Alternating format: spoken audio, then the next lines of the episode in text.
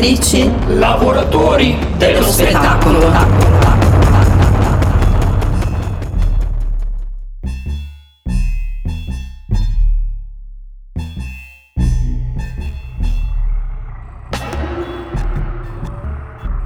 Benvenute e oggi ci troviamo con un nostro collega di un settore leggermente diverso, infatti lui si occupa di presa diretta, quindi lavora anche nella pubblicità e nel cinema. È sempre un fonico, come tanti di noi, ma in modo diverso, forse un po' più appassionato ai microfoni che ai mixer, adesso cercheremo di capire. Eh, con noi c'è Matteo. Matteo, mi senti? Sì, vi sento. Ciao, ciao. Ciao. Benvenuti. Grazie Antonio.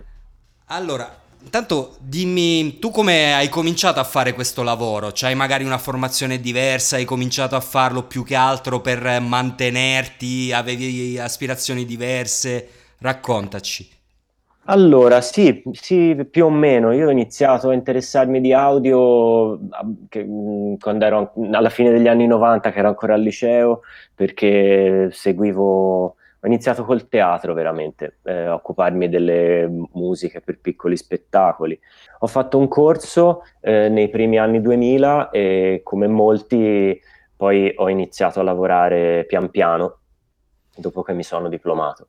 Però fin da piccolo suono, faccio musica e quindi è un interesse sicuramente che parte dal mondo della musica.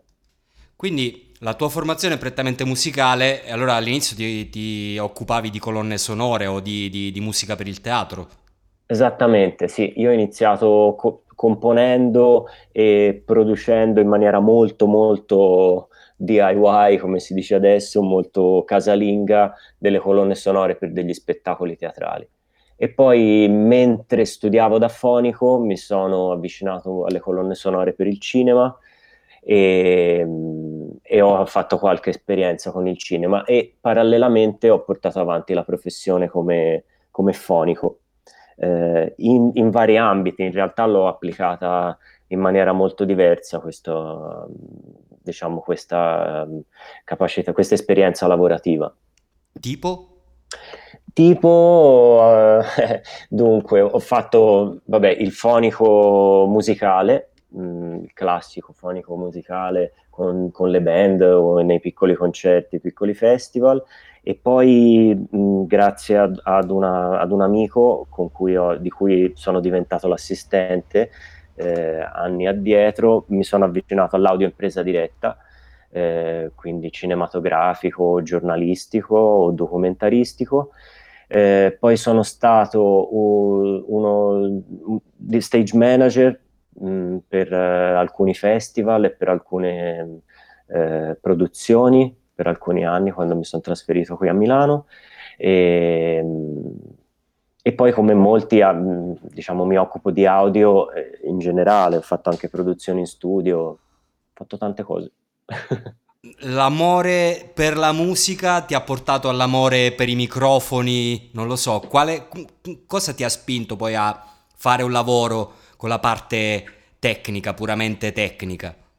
È un, sicuramente la, appunto l'amore per eh, il potersi fare le cose da soli, quindi eh, io con i miei amici eh, vivevamo in campagna, piano piano negli anni abbiamo messo su uno studio per poter registrare le nostre produzioni e i nostri album in proprio, eh, l'interesse è cresciuto e ho deciso che avrei potuto farlo anche di, di mestiere, però sicuramente proviene dalla musica, da, dalla possibilità di registrarsi e prodursi le cose in casa da soli. È nato tutto da lì.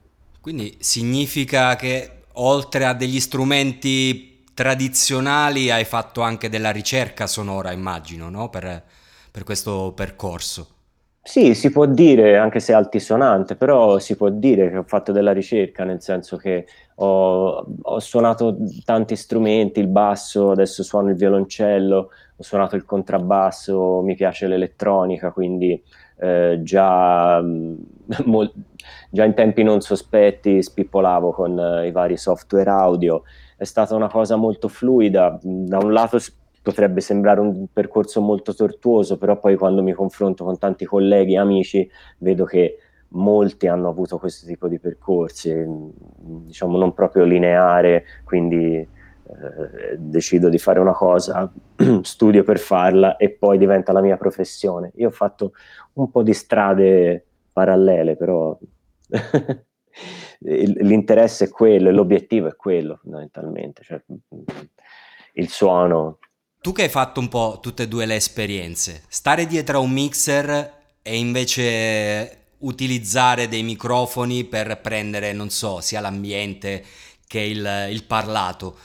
Che differenza sostanziale c'è in questi due mondi che per certi aspetti sono vicini ma poi sono lontanissimi? È vero, è vero che sono lontanissimi, perché le, dif- le, due differenze sostanziali credo siano sono enormi, cioè il fatto che raramente nella presa diretta ci si occupa di musica, quindi come dicevi te si, si registra il parlato, i dialoghi, eh, il suono ambientale, perché no, ma è molto raro che ci si occupi di musica e, e quindi l'orecchio eh, è educato e, e anche eh, dire, concentrato su altri aspetti. Eh, proprio anche del timbro e della qualità sonora. E poi si lavora esclu- esclusivamente in cuffia per cui c'è un rapporto con il suono che prescinde un po' dalla, eh, dalle caratteristiche del luogo, della sala, cioè mh, mm, diciamo è, è, è, legato ma in maniera di- differente. Quindi noi dobbiamo stare, noi della presa diretta dobbiamo stare molto più attenti al, eh, diciamo, all'inquinamento sonoro che sta intorno a una scena che dobbiamo riprendere, mentre un fonico musicale che sta dietro a un mixer ha davanti a un impianto, quindi ha a che fare con l'acustica del luogo e con, insomma, con queste caratteristiche, con l'impianto stesso. Quindi la, la differenza sostanziale è questa. Questo è interessante perché c'è il, il lavoro di sottrazione quando hai un, un, impianto audio, nel tuo caso invece è tutta ricchezza. Sì, diciamo per, per un discorso di realismo sì, anche se eh, il lavoro di sottrazione c'è tantissimo anche nella presa diretta ed è sottrazione del rumore. Eh, circostante, ambientale o può essere appunto dato da, da mille fattori, no? i classici problemi della location. Mm. E quindi se c- anche l'utilizzo dei microfoni è, ehm, è, differente, per cui si cerca di sfruttare le caratteristiche, eh, ad esempio, di reiezione di un microfono mm-hmm. eh, mezzo fucile per, eh, come dire, cercare di tagliare fuori una parte del rumore ambientale perché 99 su 100 ci si deve concentrare sulla voce sulla sua eh, perfetta comprensibilità e continuità. Quindi si pensano proprio, si pensano i microfoni anche in, in maniera un po' diversa. Sì, certo, che poi, vabbè, con, anche con uno strumento musicale vai a, a fare questo, soprattutto perché poi c'hai nel caso di un concerto c'hai un, un, rumore, una pressione sonora sul palco non indifferente, però esatto. è bello questo concetto. A me poi da, da, profano, diciamo, la cosa che attira di più è legata poi al field recording, che magari non è commerciale, quindi uno no, magari non lo fa come lavoro, almeno in Italia, però mm-hmm. lì già c'hai una, una, visione diversa e anche un utilizzo dei microfoni diversi. Perché... Eh, si sta espandendo comunque anche il field recording, eh? cioè diventa una disciplina sempre più utilizzata anche eh, a livello corporate. Con, mio, con, mia sorpresa, ultimamente mi è capitato di girare delle sfilate online mm-hmm. per la situazione che vive anche il settore della moda ultimamente e mi è stato chiesto di fare esclusivamente field recording. Quindi che, come, che cosa hai utilizzato lì per, per, riprendere il suono? Ho utilizzato un, un kit portatile, eh, quello stesso che uso quando registro i dialoghi, eh, che è composto da, da, un recorder, un mixer recorder sound device sì. e, e, poi ho utilizzato i, i, i miei microfoni, mh, mm, quindi io utilizzo principalmente Sennheiser, mm-hmm. la serie MKH, mm-hmm. quindi a seconda del... del mh, io uso, mi piace molto l'MKH 60, la Sennheiser perché è molto molto fedele al dettaglio, anche se è un pochino più eh, difficile da usare, da mettere a fuoco.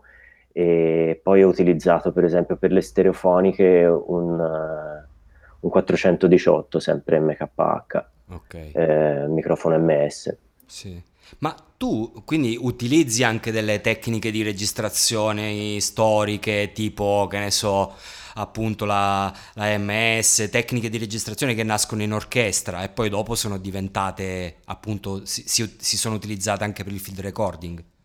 E come? Sì, sì, l'MS mh, per quanto eh, semplice, ma io lo trovo molto molto efficace, soprattutto nella possibilità di mixare in semplicità una fonte mono centrale eh, insieme a, a- a un- una stereofonica. Sì. Quindi è proprio una, la tecnica base. E poi sì, ho fatto delle registrazioni binaurali, francamente non mi sono spinto molto oltre. Ecco, eh, non ho mai fatto configurazioni particolarmente complesse, però ho assistito ad esempio a microfonazioni molto molto complesse ed è incredibilmente affascinante. Eh sì, tra l'altro anche il risultato con eh, poi due casse con un LR di una registrazione binaurale è, scioccante perché uno non, non se la immagina nemmeno. Eh sì, è molto bella, Eh sì. molto molto bella.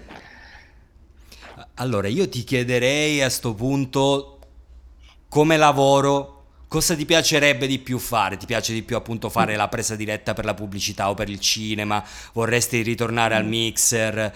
Qual è quello che tu faresti, non dico tutti i giorni, ma un tot di giorni a settimana?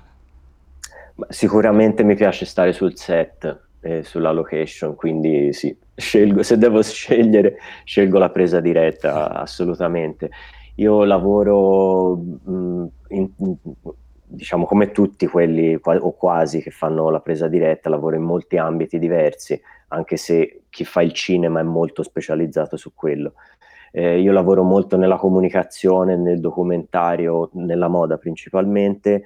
Mi piacerebbe fare del cinema e delle serie TV, TV Mhm, eh, come, come fonico di presa diretta. sì. Questa è una mia aspirazione E futura. e il sound design ti interessa? Molto, moltissimo, lo, lo faccio anche, eh, sto diciamo studiando, mi sto dando un po' di tempo per, per apprendere appunto anche le tecniche di field recording e, eh, e anche l'uso che se ne può fare. Sì, mi interessa molto il sound design e lo utilizzo molto anche in chiave musicale.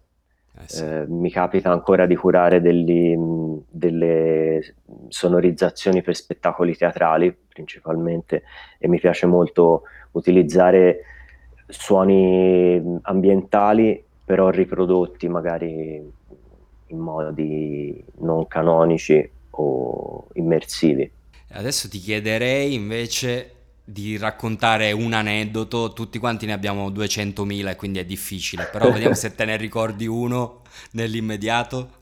Un aneddoto, diciamo, ah sì, un, un aneddoto eh, beh, proprio, eh, questo risale a una delle prime volte che ho fatto della presa diretta, ero m- molto poco esperto, però ho avuto la fortuna di capitare con una produz- piccola produzione americana che mi ha guidato, ha capito benissimo che avevo bisogno di aiuto, però poi abbiamo lavorato molto bene insieme e mh, si trattava di una residenza per grandi artisti, davvero molto molto molto famosi. Veniva girato un documentario su questi artisti. Uno di questi era veramente uno dei producer più famosi del mondo. Diciamo che a un certo punto mi ha eh, picchiato sulla spalla mh, molto timidamente e ha, con una eh, scheda audio cheap proprio da 150 euro in mano e un cavo USB e mi ha chiesto di co- connettergli questa scheda audio al computer. Io non ci potevo credere perché davvero è uno- un producer veramente molto molto famoso. Ho chiesto se mi, mi puoi aiutare a- a a- ad attaccare questa scheda al mio computer perché non ci riesco. Quindi ho dovuto chiedere un attimo, 5 minuti di pausa per, per fare questa cosa. Bastavano 30 secondi, però vabbè. Tuttora non me la spiego quella situazione, davvero incredibile. E giustamente si era indirizzato a me perché vedeva che avevo microfoni e cuffie, quindi poteva essere la persona più plausibile. per aiutare. Ma senti, invece parlando di adesso, tu come, come la vedi la situazione? Non lo so, da, da, dal lockdown in poi ci sono dei cambiamenti, sei pessimista o ottimista nei confronti del futuro?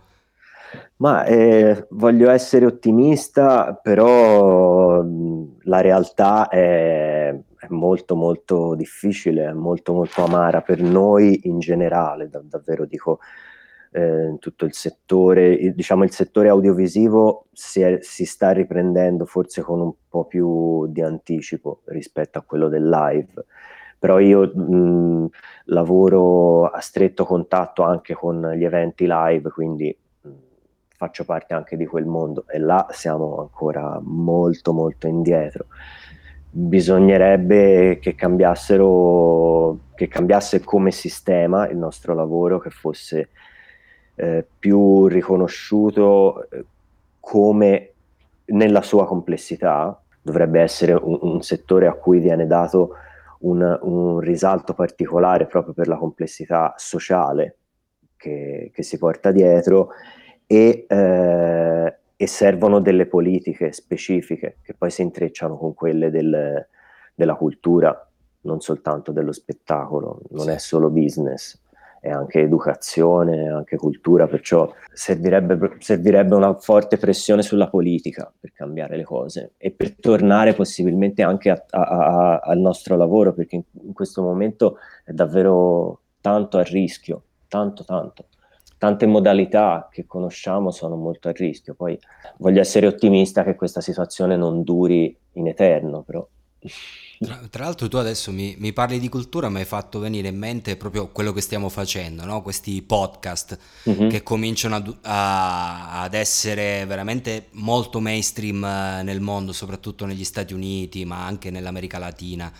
Eh, soprattutto nei paesi dove si parla una lingua che parla a tantissima gente. Ti faccio l'esempio del Brasile, che è un paese enorme, mm-hmm. o gli Stati certo. Uniti, quindi podcast in inglese o in portoghese vengono addirittura finanziati anche da grosse aziende per fare delle pubblicità, quindi ci sono dei sì, podcaster sì. molto famosi che fanno questo di lavoro.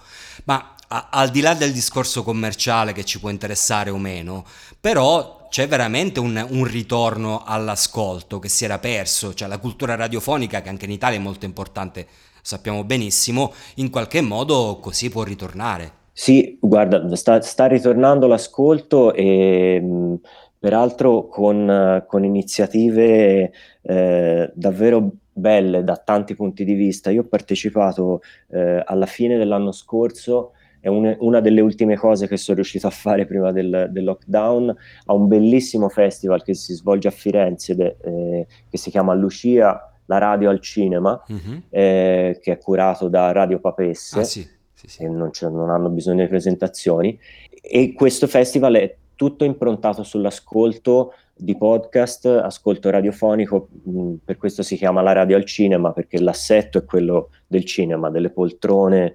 eh, davanti a uno schermo, però si ascolta e basta, e si ascolta di tutto, dal podcast ai prodotti radiofonici, alle selezioni di festival internazionali, eh, appunto come dicevi tu, dell'America Latina, degli Stati Uniti, eh, che sono già una realtà in certi paesi. Noi ci stiamo arrivando adesso e questo mi ha fatto scoprire un, proprio un mondo partecipare a questo festival. Vi consiglio proprio di andarci perché mi ha, mi ha instradato su un sacco di letture interessanti e un forte interesse anche per l'audiodocumentario. Sì. Quindi per, per, l'utilizzo non solo direttamente comunicativo, eh, come stiamo facendo noi adesso, ma anche come una, un mezzo di ricerca importante.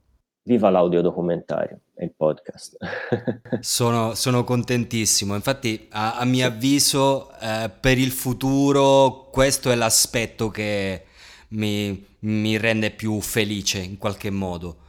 È vero, e poi riporta anche una cosa importante di cui abbiamo già parlato, cioè il do it yourself, il farselo a casa. Sì, e questo sì. è un aspetto molto molto importante perché la, la tecnologia spesso ci taglia anche fuori da certi, da certi, rami di comunicazione.